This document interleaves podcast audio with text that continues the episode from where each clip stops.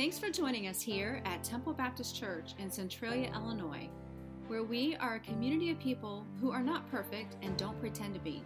If you would like to see other resources or learn more about our ministry, check out www.tbccentralia.com. Our hope and prayer is that through the following message, you are encouraged, blessed, and inspired to meet the Lord in a powerful way.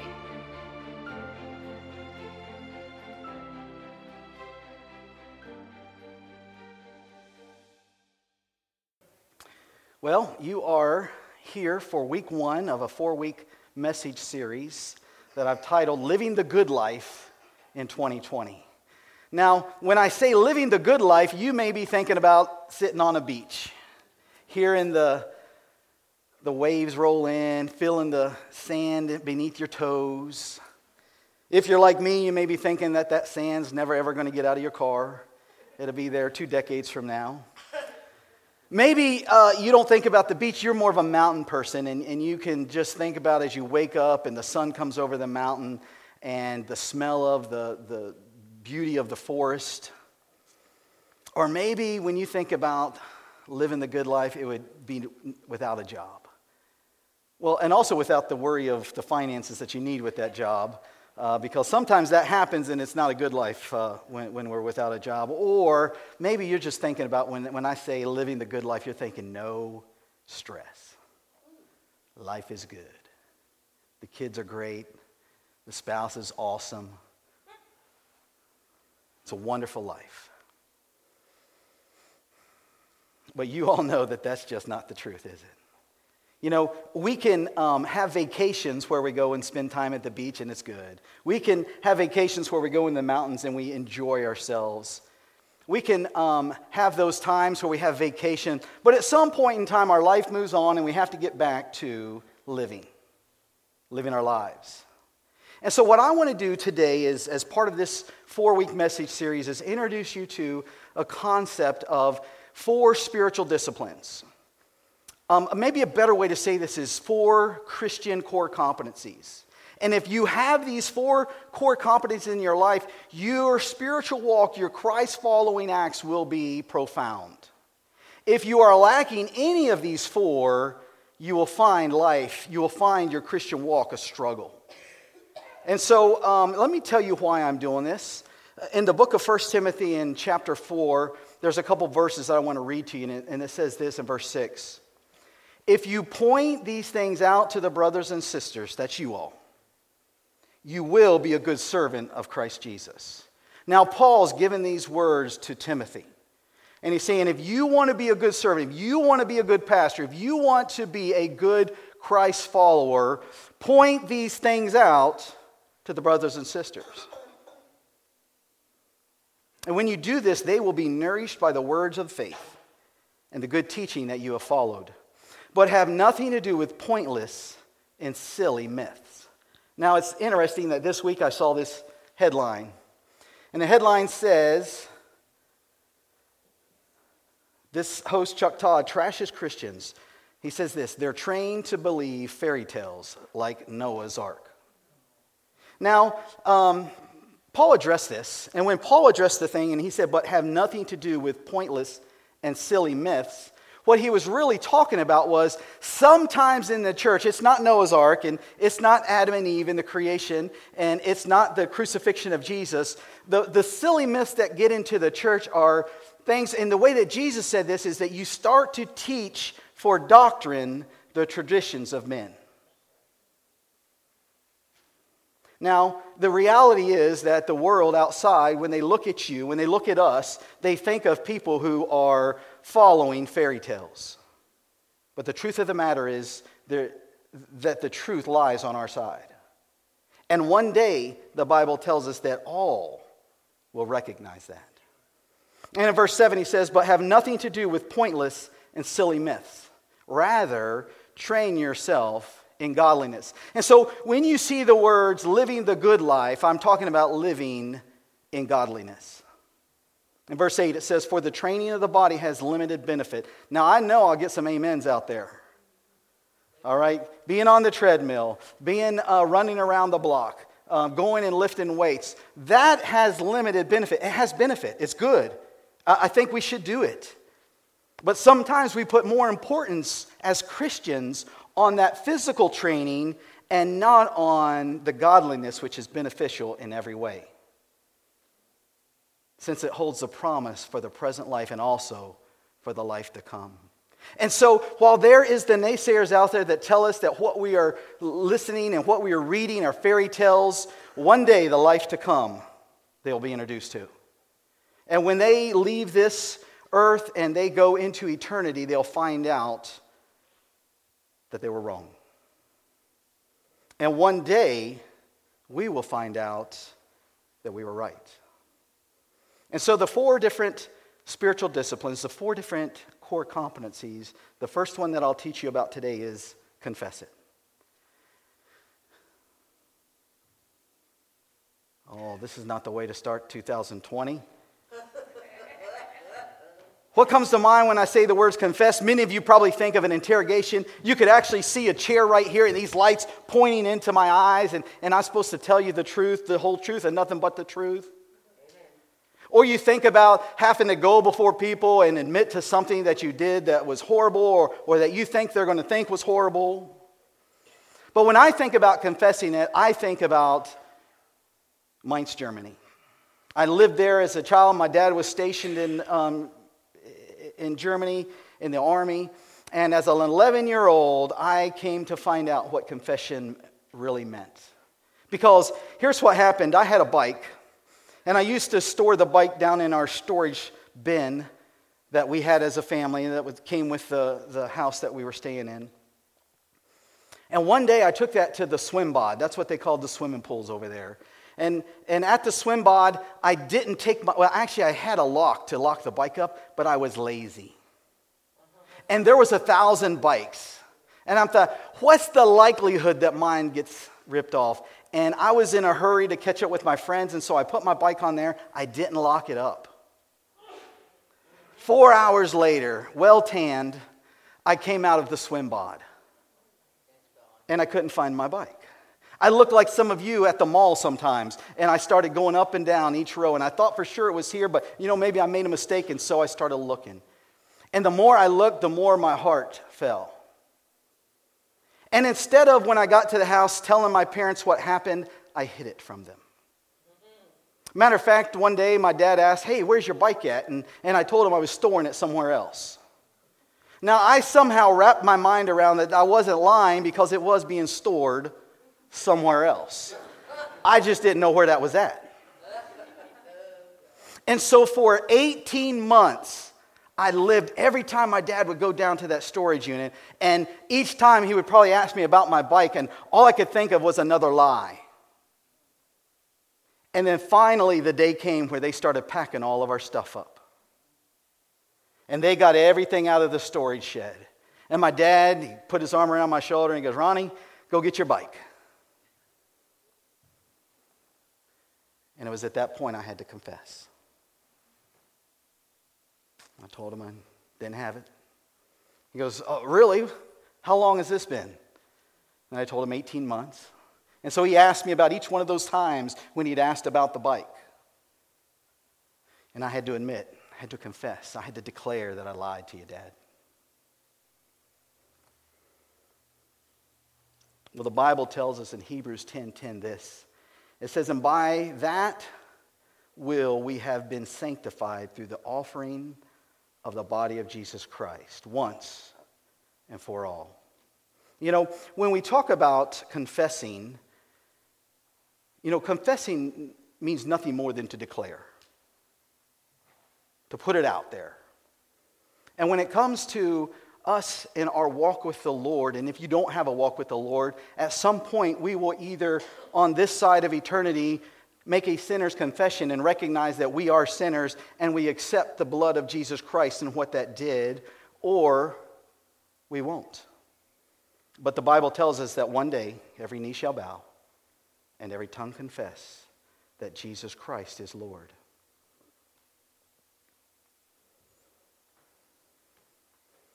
So, when I teach you about confess it today, I want to share with you two principles of confession. And the number, the one, the first one was um, initial sanctification. That's a fancy word, but it's initial sanctification that takes us to Hebrews 10:10. 10, 10. It's initial sanctification that establishes that relationship with Jesus Christ. And the second point that I want to talk to you about sanctification is what I call process sanctification. And in process sanctification, the way that I want to explain this is I want to tell you about the tale of two lifestyles. You'll find these in Galatians 5 and 2 Peter, and I'd encourage you, if you have your Bibles, to go ahead and turn there. But let me read Galatians 5 19 through 21. And, and think about it this way these two lifestyles are on two ends of the spectrum. On one end of the spectrum, it talks about a person who practices a lifestyle of adultery, fornication, uncleanness, licentiousness, idolatry, sorcery, hatred, contentions, jealousies, outbursts of wrath, selfish ambitions, dissensions, heresies, envy, murders, drunkenness, revelries. It says these people will not inherit the kingdom of God. Now, I don't think I have to tell you what adultery means. I think we all understand that that is sex outside of the sanctity of marriage. The word fornication, that's uh, if you're not married and you're engaged in sex, that's what fornication is. And the word uncleanness in this Bible, in this verse here, refers to evil. We see unclean and we think dirty hands. No, it's not talking about that. It's talking about evil. And you know, as you look around culture, you definitely see evil. Matter of fact, we're hearing some things about uh, how children have been exploited by leaders in our country. And, ladies and gentlemen, that's pure evil. The amount of sex trafficking that is happening today in this world and in our country is pure evil. The next word is licentiousness. Really, what that means is uh, you ha- these are people who feel like they have a license to sin.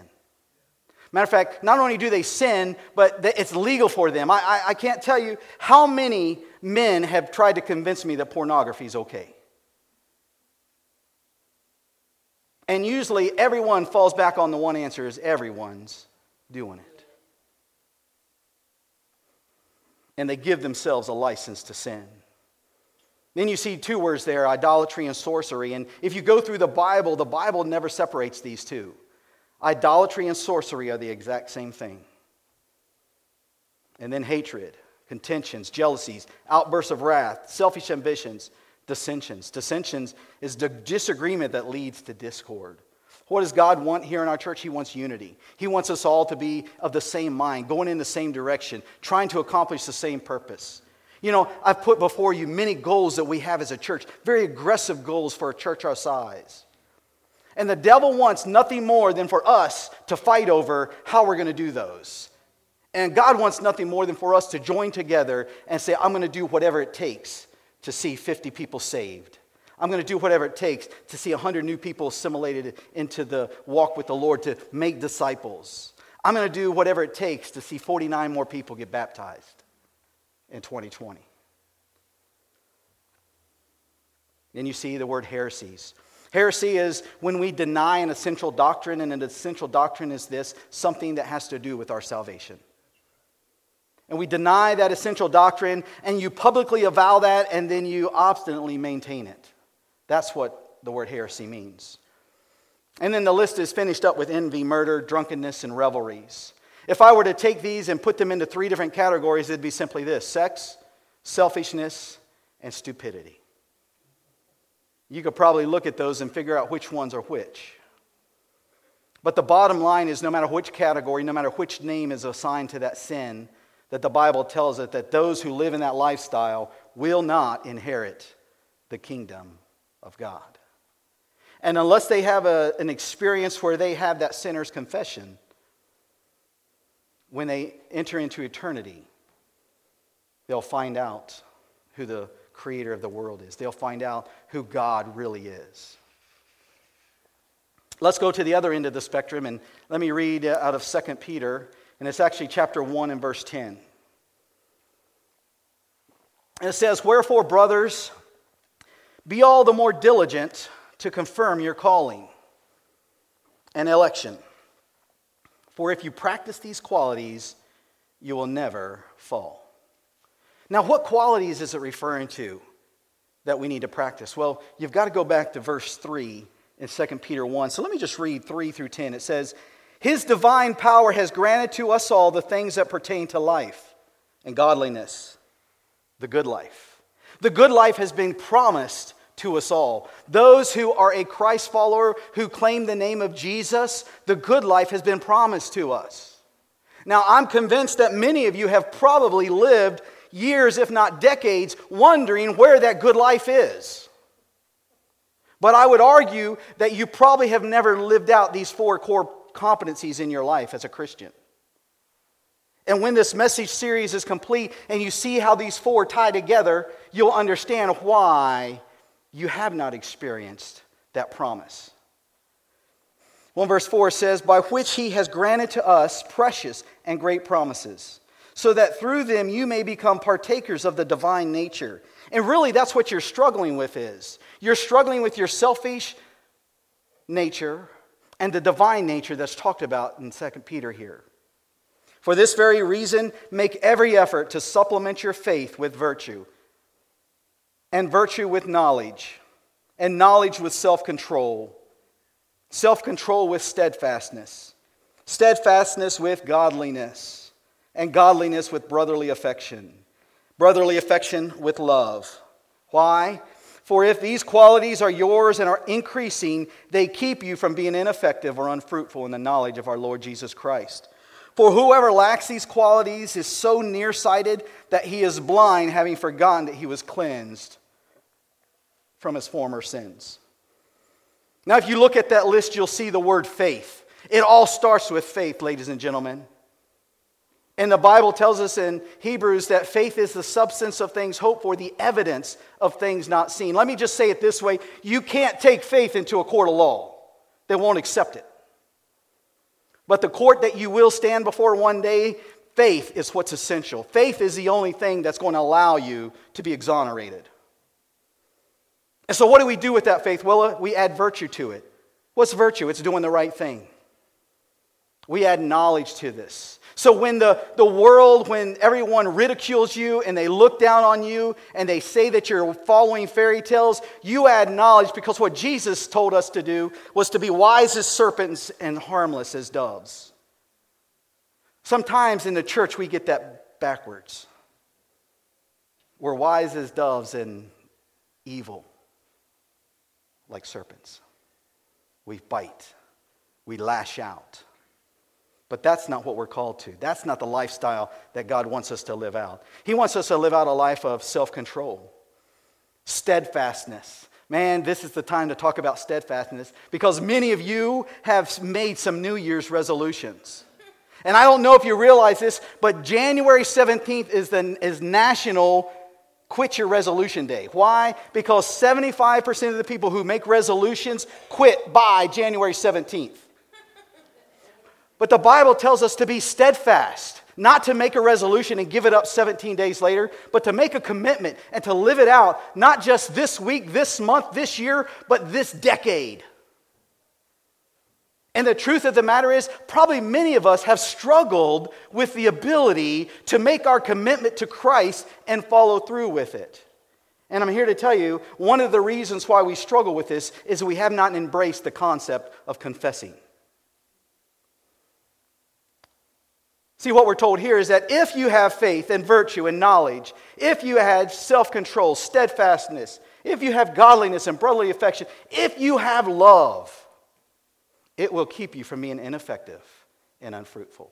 Now, I just want you to take an inventory. Please do not raise your hands. Was 2019 an effective or ineffective year for you spiritually? Was 2019 a fruitful or unfruitful year for you? And the bigger question is what's 2020 going to hold? Is it going to be more of the same? Are you going to make this commitment and then January 17th fall off the wagon? Quit coming to church for a little while? Start doing your own thing, going back to that old lifestyle? If that's the case, the Bible says that when we lack these, we are nearsighted. Now, I don't know if you realize this, but um, I'm nearsighted. Like those of you halfway back, uh, hi. there you are. Um, it took me a while to concede that Father Time was catching up to me. And uh, matter of fact, I remember we were on vacation and down in Chattanooga, and it was the, it had gotten dark, and um, everybody decided we wanted to go to Walmart. And to go to Walmart, you had to go down the mountain. And I like to drive. And so I drove. And we're going down that mountain, and um, I didn't have glasses at that time. And so uh, I could not read a sign. I didn't know if it said slow down. I didn't know if it said speed up. I didn't know if it said sharp turn. Okay, all I know is every time I came up to a turn, everyone in the truck grabbed onto stuff. The person behind me was grabbing onto the headrest. Everybody else, I mean, they were taking an appendage and sticking it against something to keep them in place. And then after we left Walmart and we started to go back up, about to go back up the mountain, my son, Colin here, volunteered, I'll drive. I felt sorry for everybody and I let him drive. Now, I didn't see any more going up the hill than I saw going down the hill, but they enjoyed the trip a lot more. And so it was then that I realized that I probably can't see the way that I should. And so I went to the eye doctor. And the eye doctor said, Why have you waited so long? And, and they uh, did some things. They asked me to call out some letters, and I did my best. And then they said, Come back in a couple of weeks and we'll have your glasses. I came back in a couple of weeks and I put my glasses on and I started driving. And, and I remember this I was leaving our house. And as I was leaving our house and we're driving out of the neighborhood, there was this house that sits up on the hill. And I've seen that house a thousand times. But today I saw the house. I said, Carrie, did you see the pool in their backyard? I said, I can read the towels that are hanging over the fence. I didn't know they had a pool, let alone towels with butterflies on it. But my wife knew about that pool all along. You see, I was just like he talked about here, I was nearsighted. Another word he used was blind. I was blind. And it wasn't until I relented, it wasn't until I confessed that I was not seeing everything, that a difference happened. And what the Bible says here is they, it uses the word therefore. And what it means is anytime you see that, you always look, why is it there? What's it there for? And here's why these two reasons to confirm your calling and to confirm your election. Folks, um, as your pastor, I get to hear many of you that question your salvation. And I can tell you that every time I've talked to people about this, and if I go through this list, it's either there or it's not. If I go through these two different lifestyles, because the reality is that if you go back to that other lifestyle, many who claim the name of Jesus live right there. They come to church on Sunday, they sing the songs, they listen to the message, and then they go back out and they live a lifestyle of adultery. They go back out and they live a lifestyle of stupidity. They go back out, they live a lifestyle of selfishness. So I ask you the question why should you confess it? Well, it's very simple. In Leviticus chapter 5, verse 5, it says this When he realizes his guilt in any of these and confesses the sin he has committed. Now, here's what's interesting I would encourage you to go and read Leviticus 5 and read verses 1 through 4. And what he's doing is he's going through different, matter of fact, the book of Leviticus goes through different types of sins that have been identified. And so after he re- puts this list out there, he says sometimes people do them and don't realize they're doing them or they don't realize it's wrong. It says, But once you realize it's wrong, you realize your guilt, now you have to confess it. This brings up the conversation of the age of accountability. When does that start? For everyone is different. I would tell you that sometimes you have children, little kids, two years old and three years old, and you think that they know the difference between right and wrong. And I just encourage you that they probably don't know the difference between right and wrong. They know the difference between moms and dads angry and they're not. All right, so I'm not going to talk about your kids or your grandkids. Let me, let me talk about an animal. Some of you dog trainers have decided that if the dog goes to the bathroom on the carpet, the way to train them not to is to take them by the scruff of the neck and rub their nose in it. And the problem with that is that it happened two hours earlier. And so here's what happens you pull into the driveway, and your dog's right there bouncing up and down, tails wagging. You know, it's like, all right, Ronnie's home. Oh, he's going to scratch me behind the ears. And then I get inside the house, and, what, and I see the puddle. And I say, What did you do? And I grab him real quick before he can run away, and then I rub his nose in it. What did I teach that dog? No, I taught him something. I taught him when I say, What did you do? Run. Because he doesn't remember that he's the one who put that there. Now, you may convince yourselves that he does. All right? Take it from me. I've trained dogs for about 18 years. Okay, I, I got a little bit of knowledge on this one. He doesn't. He's forgotten all about that. Matter of fact, he's wondering who did that. Well, the same thing is true in our lives. But you see, God doesn't do that. You know, you, you committed a sin two hours ago. You committed a sin two weeks ago, two years ago. And then one day, God comes in and you're happy to see him. And then he reminds you through the Holy Spirit of what you did. And your tail quits wagging and you tell yourself, I'm not going to church anymore because you think that God's going to grab you by the neck and go rub your nose in it. But see, that's, that's not what Leviticus 5 5 told them. What it told them was that if you go to Hebrews 9:14 and this fast forwards thousands of years, it says this, how much more will the blood of Christ who through the eternal spirit offered himself without blemish to God, why? To purify our conscience from dead works to serve the living God.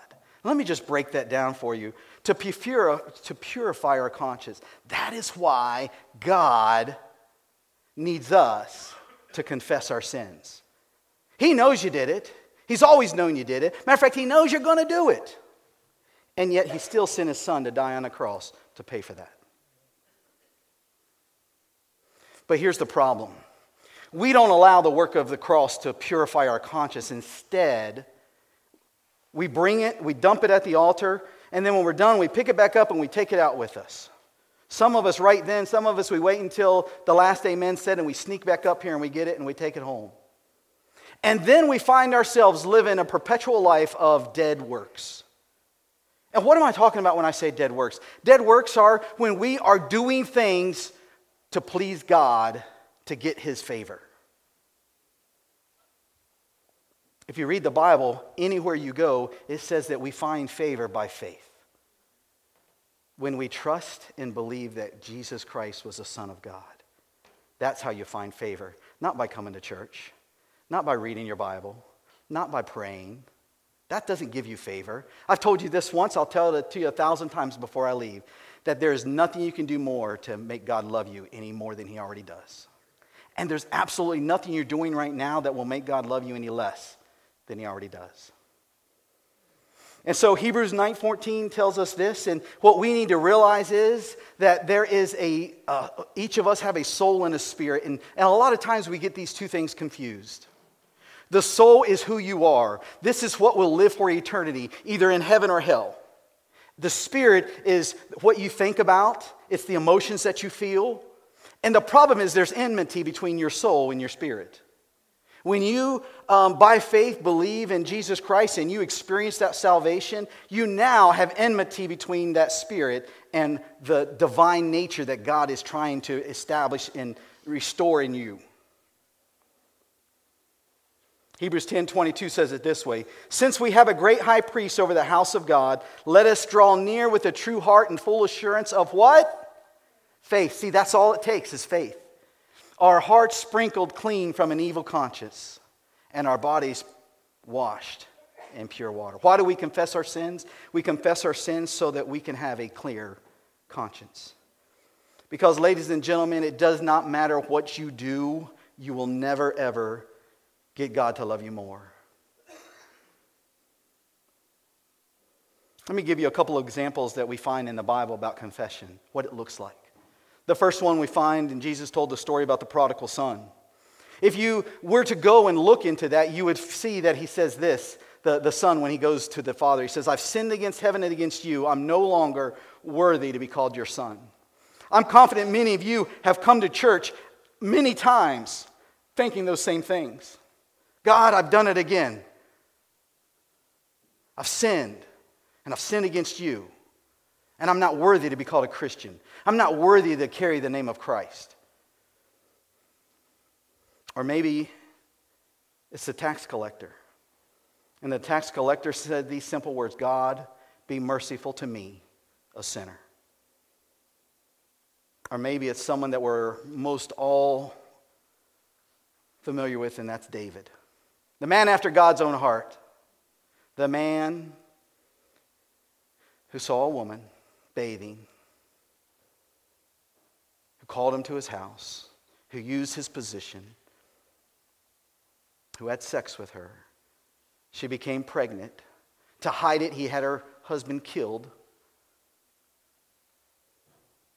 And he just went on as the king of Israel, a man after God's own heart, and living his life. And then one day a prophet came and, and said, King, I've got, a, I've got a story to tell you.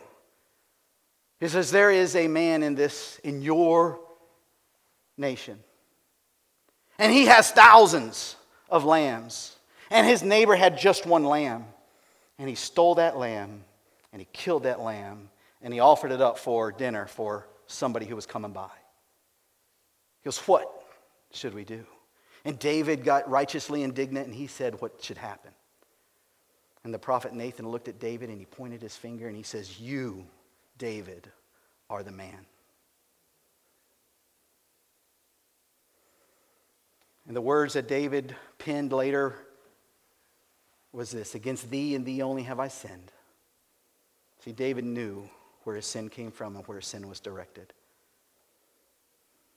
And it was because he was a man after God's own heart, when it was called out, he was able to confess it. So, why do we confess it? Look, it's a matter of just doing it. Why? Because the Bible tells us in 1 John 1 9, it says that if we confess our sins, he's faithful. Listen to me, folks. God already knows what you're doing.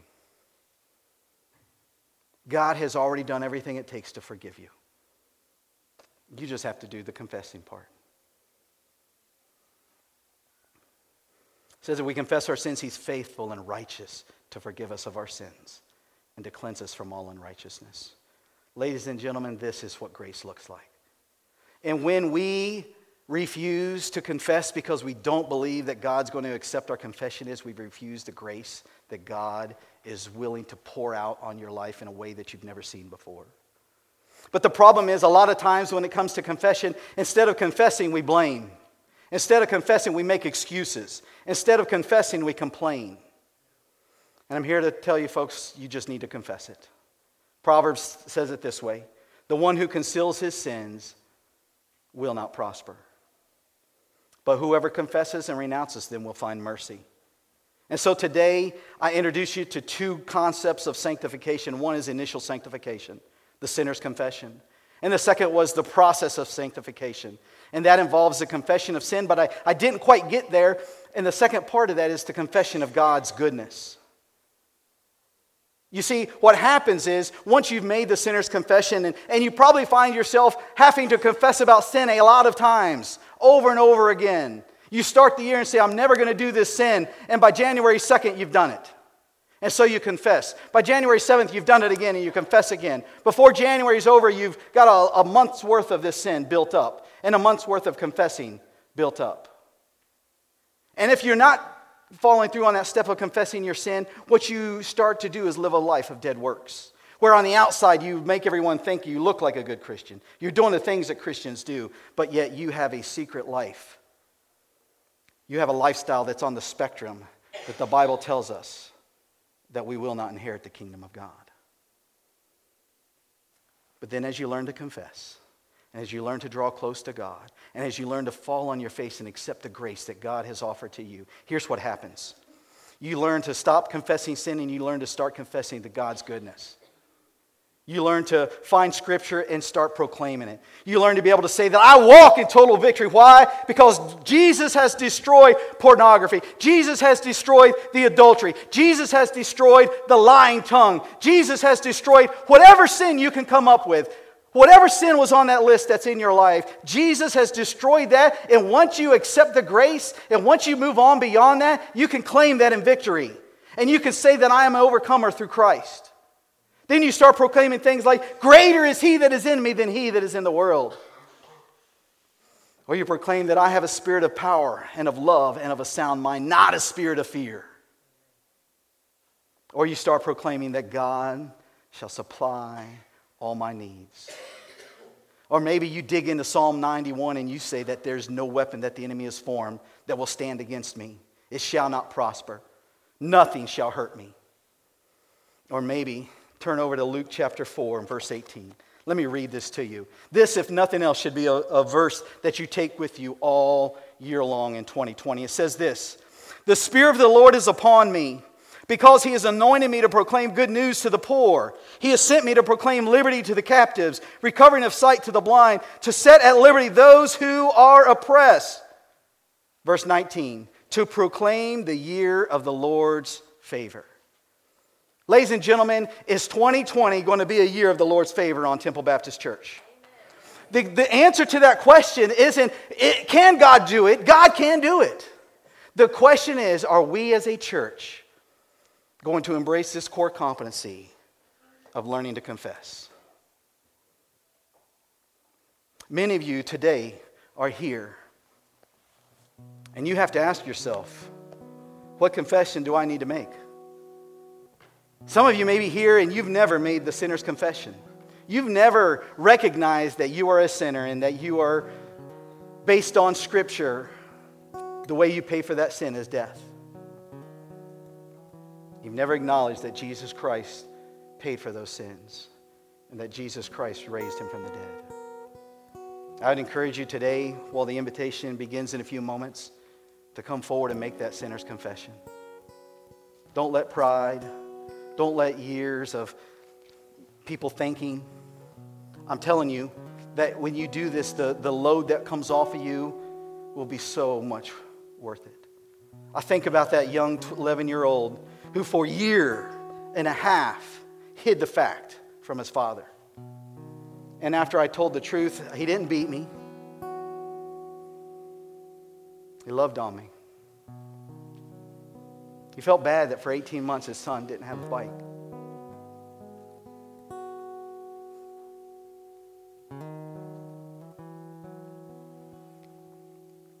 Maybe you're here this morning and you realize that there's sin in your life. You're living a lifestyle that isn't pleasing to God. And you recognize that. The Bible tells us to confess that. Matter of fact, James tells us to confess it to one another. As a church, it's our honor to play a small part in all that God is doing in and through your life, and we would love to continue with you on that journey.